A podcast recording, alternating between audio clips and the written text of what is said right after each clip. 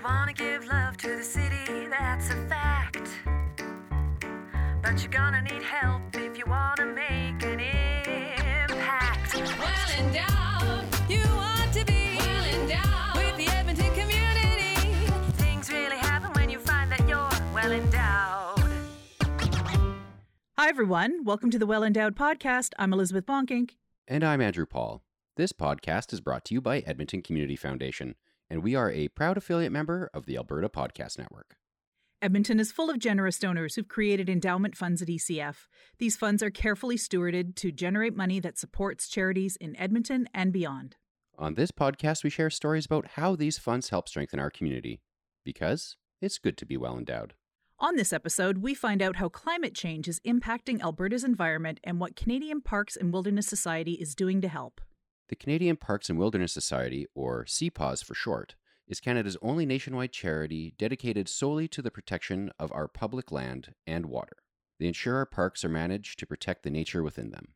In 1968, the Northern Alberta chapter was established. It was the first regional chapter in Canada. Since then, this chapter has worked to conserve and protect Alberta's natural environment. Our correspondent, Aubrianna Snow, spoke with Kecia Kerr to learn more. Kecia Kerr is the executive director of the Northern Alberta chapter of the Canadian Parks and Wilderness Society. She completed her Master of Science at the University of Victoria and her PhD at McGill. Her research has taken her as far as Belize, Panama, Texas, and Southern California, and Australia.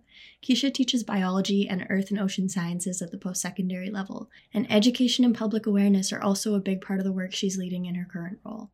We got to talk about caribou, Indigenous led conservation, and the very real impact that climate change will have on life in Alberta, and most importantly, how you can help the Canadian Parks and Wilderness Society in their mission to protect Canada's vast lands and waters. Can you tell me a bit about the work of the Northern Alberta chapter? Yeah, absolutely. So we are one of 13 regional chapters across the country of the Canadian Parks and Wilderness Society, also known as CPAWS.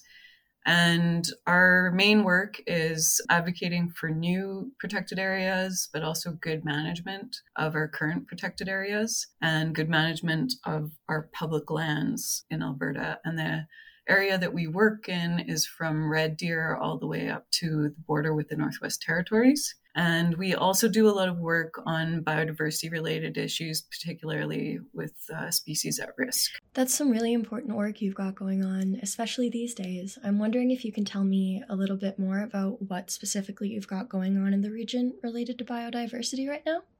Yeah, sure. So we have been very involved in advocating for better planning and better protections for caribou. So all of the caribou populations that we have in Alberta are in decline. They're a threatened species, and several of the populations are close to extirpation, so very low population sizes. And the main reason for the declines in caribou is related to disturbance patterns from industrial development. So we've been working really hard to try and get the government of Alberta to put range plans in place that actually look at cumulative impacts of industry and disturbance on these herds. We've also been working on wood bison as well. So we were pushing the government to change the status of wood bison in Alberta. They were not considered wildlife, they were considered livestock until very recently. So that change happened just in the fall, and that was a big win from our perspective. But uh, it is really quite late already in the game. So, for example, one of the herds, the Wabasca herd, which is one of the very few and disease free wood bison herds,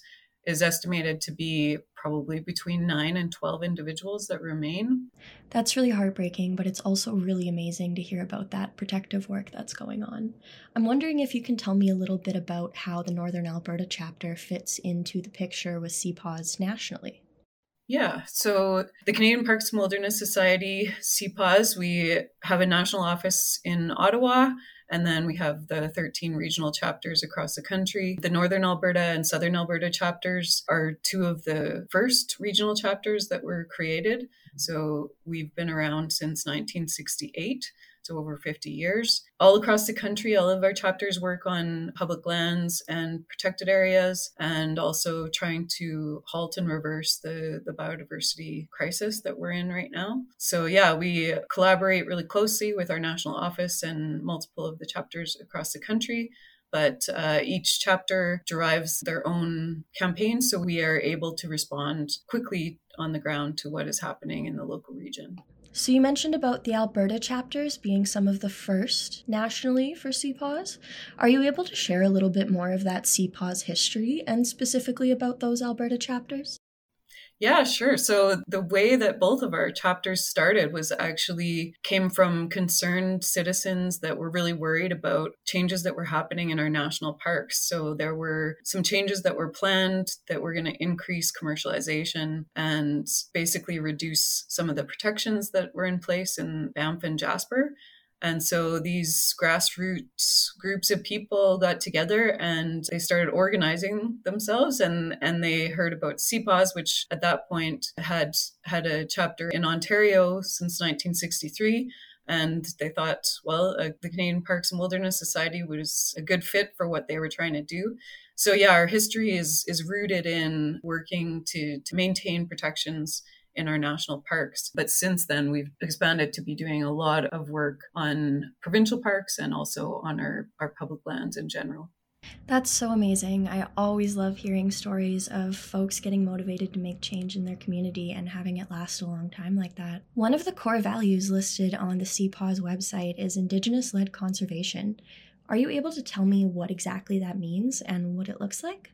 Yeah, definitely. So indigenous led conservation is it's conservation initiatives that are identified and are led by or driven by the indigenous communities themselves. So it's maybe an area that they want to see see protected or changes that they want to see in terms of the management of their traditional lands to improve protections for certain species that are of cultural importance for the communities. CPAWS really firmly believes that that indigenous communities should be leaders in the management of their traditional lands the lands and, and waters in their traditional territories we also see that like research around the world has shown that areas where indigenous communities are are managing the lands or are the leaders in the management of their lands that the loss of biodiversity is much lower so, from a conservation organization perspective, we really see that, that there would be a conservation benefit to having increased Indigenous leadership within the management. In terms of also just nationally, Canada needs to respond to these twin crises that we're facing in terms of climate change and biodiversity loss. And we also have identified reconciliation between Indigenous and, and non Indigenous peoples as an important aspect that our country needs to move forward on. And we see that we see from a CPAWS perspective that Indigenous led conservation could contribute to all of those. So the, the federal government has recognized that and has committed a large amount of money. I think it's um, 330 million that they committed just before the election to Indigenous led conservation initiatives across the country. So we really celebrated that and think that that's a good, good step.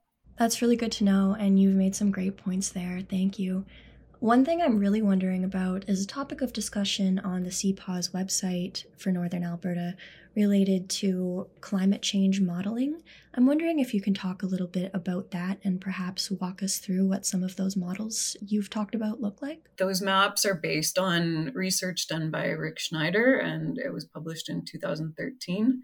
And essentially, what he did was he looked at our natural ecoregions across the province. So that's specific ecotypes across the province. So different types of grasslands and different types of forests, that type of thing.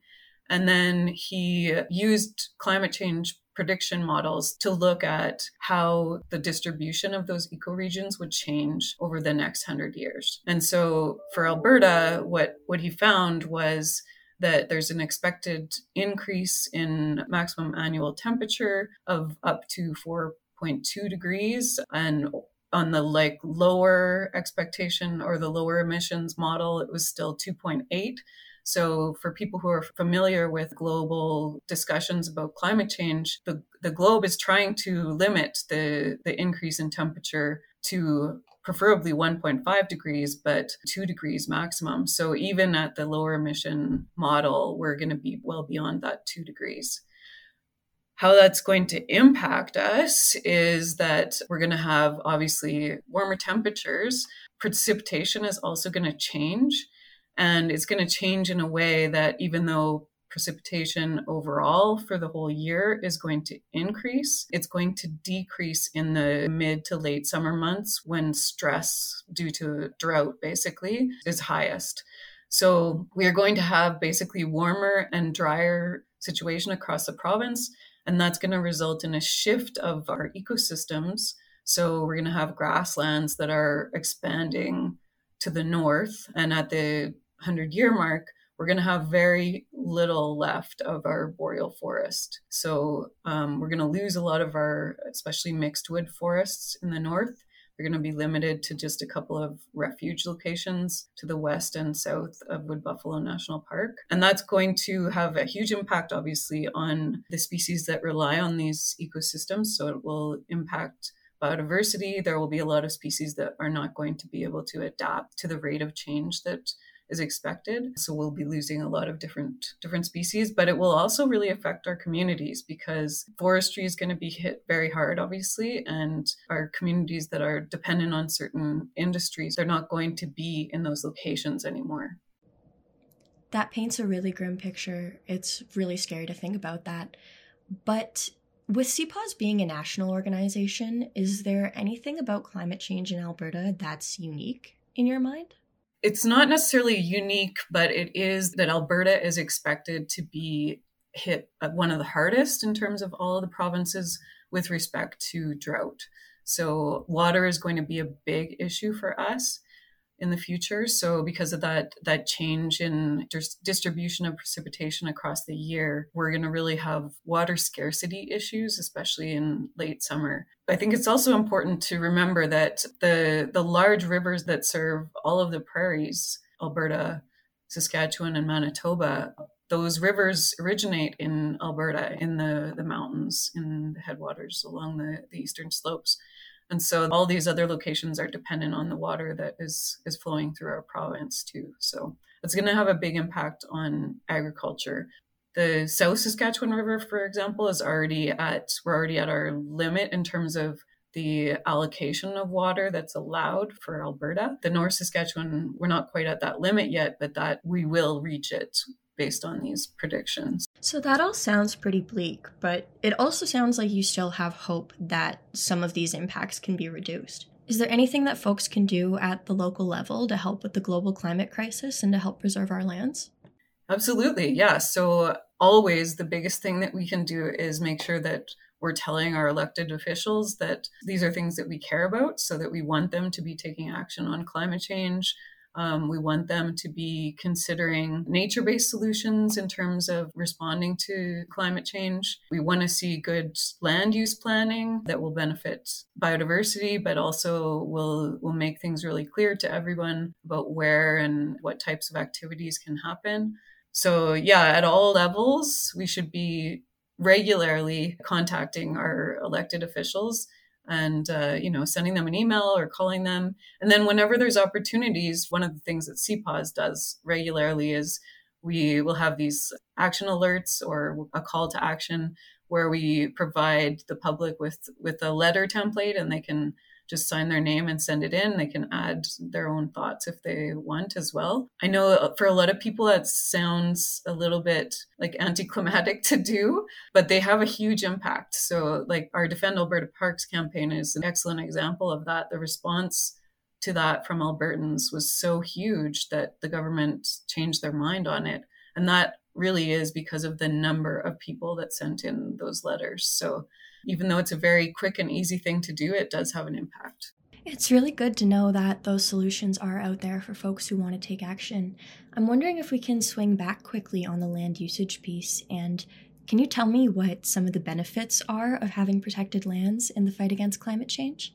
Oh, so many. Of course, all of our like our wetlands, our, our forests, our grasslands, they all contain carbon as as they, they store carbon and they also sequester carbon out of the atmosphere. So by preventing those those areas from being converted into something else, so some other land use that would result in like the release of those emissions and also the diminishing their ability to sequester, we're helping a lot with climate change mitigation. The other aspect, of course, is the biodiversity crisis. So the Convention on Biological Diversity, which is a, a whole bunch of countries around the world that come together to try and halt and reverse biodiversity loss.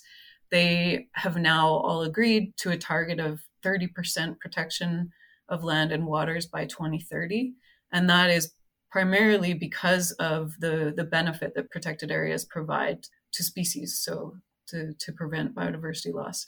So it's a win-win in terms of those twin crises. And, you know, they're also really important for, for human health, right? We really saw our parks get kind of overrun with the pandemic when people couldn't travel outside of the province. And um, people are really finding solace in our natural spaces yeah so we certainly we want to see more and more protected areas created in the province for the benefit of nature, but for hum- benefit of humans as well. Absolutely. That is so important for that mental health aspect as well. And I think that's something that we've all been seeing since the start of the pandemic. So, thank you so much for your time today. Before we wrap up, I'm wondering if there's anything that you really wanted to talk about today that I missed, or anything that's just heavy on your mind these days. I'd love to hear it. Well, one of the things that we're really working hard on right now is trying to prevent open pit coal mining in the headwaters of the, the North Saskatchewan River, but all, all along the eastern slopes. So we're collaborating with the Southern Alberta chapter based in Calgary on that as well. So people, if they haven't already spoken out on that, they can go to our website and look at our website on coal and uh, send a letter to the government about that. So the government right now is reviewing um, what they're going to replace the previous coal policy that did protect those those regions in the, the eastern slopes. So that is, of course, an impact that will have big repercussions for the lands where these these mines would exist, but it's also a big risk to our our water uh, our drinking water, our aquatic ecosystems. So, all of our trout species that uh, a lot of people enjoy doing catch and release fishing, and just the, the beauty of those regions. So, that's a big, big issue. I, I hope all Albertans are aware of. And if they're not yet, please do check out our website on that.